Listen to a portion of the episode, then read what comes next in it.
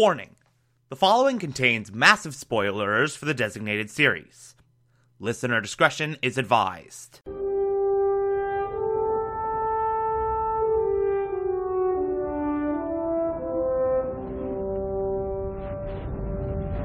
You're listening to the Television Archive, the show where we, the television loving hordes of the internet, take a deep dive into what used to be in our beloved medium. My name is Thomas Michael Clark, and this is Cosmos, Cosmos Space Time Odyssey, and Cosmos Possible Worlds.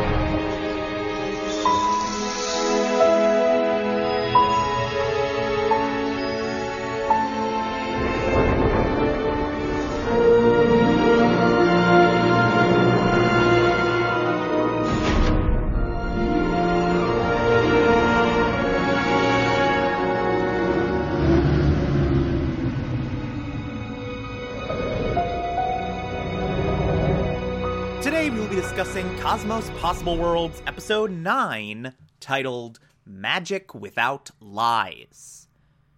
Yet another fantastic, fantastic episode uh, that once again takes the core ethos of this show of using the science of the past and present to talk about what comes next, to talk about the future, uh, takes that ethos and pushes it in an entirely new direction. This is an entire episode where they press the pause button on trying to explain stuff and basically spend an entire hour's worth of television just systematically going through all the questions we still don't know the answer to.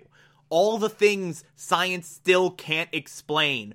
All the mysteries of the cosmos that we have no inkling of what they could mean. Like everything, all the weird and all the unexplainable and all the just bonkers nature of the universe. Uh, it all is thrown into this episode. Like this is literally just an hour of Neil deGrasse Tyson going, "Look at this thing.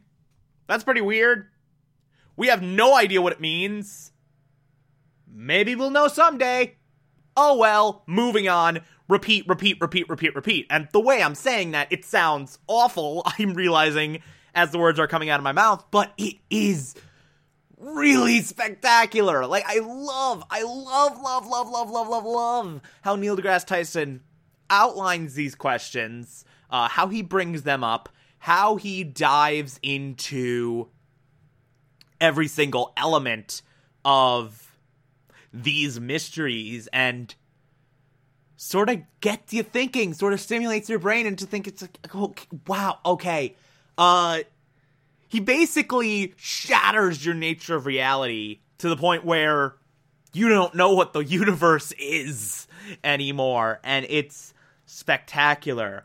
Uh, we get into the nature of light, whether it's a particle or a wave. Uh, Newton believed it's a particle. Huygens believed it was a wave uh, the split, uh, the split, what? The slit experiment came along, and it looked a hell of a lot like it was a wave. Looked a hell of a lot like that was the case. But then we replicated that on a much, much, much, much, much, much, much, much, much, much, much, much, much, much, much, much, much smaller level. Uh, on the quantum level with oh oh god the quantum realm so much of this episode is devoted to the quantum realm jesus christ uh, on the quantum level with individual photons and we looked at that through a similar slit experiment and it looked a hell of a lot like particles. But then we looked away for a minute. We literally just looked away and then it became a wave again. So it's both, it's neither, it's whatever it feels like in the moment, depending on whether or not you're looking. Like it's just. what is light? What is light? We don't know. we don't know. it is both a wave and a particle. It is neither a wave nor a particle. What is happening? What is this universe?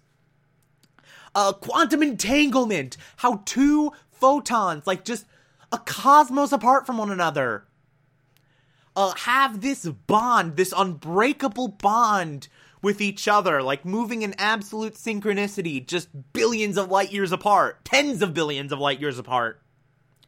And just sort of have this unbreakable bond until someone looks at one of them. Apparently, someone looks at one of them, and somehow that sends a message instantaneously to the other photon to just shut or not shut down, uh, to just break its bond, like just faster than the speed of light. Uh, just, we don't we don't breaking the cosmic speed limit. We don't know how this is possible. We don't know how this happens on any level. Like it's just what. Uh, we get to the fourth dimension stuff with Carl, which Carl Sagan touched upon in his original version a little bit. Uh, but Neil deGrasse Tyson does the flatland bit, and he does the hypercube tesseract stuff uh, with the updated visuals, with the sharper visuals. He goes into all of that. I already spent a lot of time just hurting my brain over talking about the fourth dimension. I'm not gonna relive that trauma. I'm not gonna relive that trauma. Uh, we go into the many worlds hypothesis that every single possible probability, everything that can happen is happening in infinite number of other universes that we can't access. Uh, we go into the idea of whether or not we live in a deterministic universe or whether or not we live in a universe that has free will. Like, just. Like, they, they go full devs. They go full devs. Oh my god, have you if you haven't seen the Hulu original uh, miniseries, or not, it's not a Hulu, it's FX on Hulu. Same diff. If you haven't seen the miniseries currently on Hulu, Devs uh, from Alex Garland, that show's amazing and deals a lot with many worlds hypothesis. Does a lot deals a lot with uh, determinism versus free will. This is the narrative equivalent of this episode, quite frankly. Uh, but it's just like a, an entire hour of asking all these questions, asking all these questions, asking all these questions, uh, and he he shows them off in a really compelling way, shows them off in a really engaging way, and it it just it screws with you, man. It screws with you.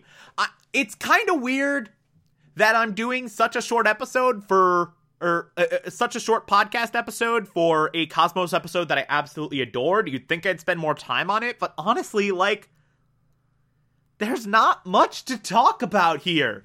Neil deGrasse Tyson asks a bunch of questions. There are no answers. That's literally the point. In fact, Neil deGrasse Tyson has a really spectacular monologue about talking how, like, yeah, uh, part of science is recognizing when we don't have the answers and recognizing that we don't know what uh, what certain things mean, and just like withholding judgment uh, until we find an explanation and just sort of being tolerant of your own ignorance, being tolerant of just not knowing. Uh, he brings up a very good point when it's just like 100,000 years ago, we domesticated fire. We didn't know what fire was. We didn't know how fire worked. We just know fire there, fire hot. Uh, like we just knew enough to utilize it, uh, utilize its applications. Uh, we go into quantum encryption a little bit, where uh, basically a message is written that if someone tries to hack into it, it immediately disappears. Uh, it's this is a great episode. This is a great episode, and I'm sad that I don't have a lot to say about it because there's nothing to say. There's nothing to say. It's just an hour of questions, and they're really compelling questions asked in a really compelling way. And literally, the entire point is we don't have the answers. We don't know what any of this means.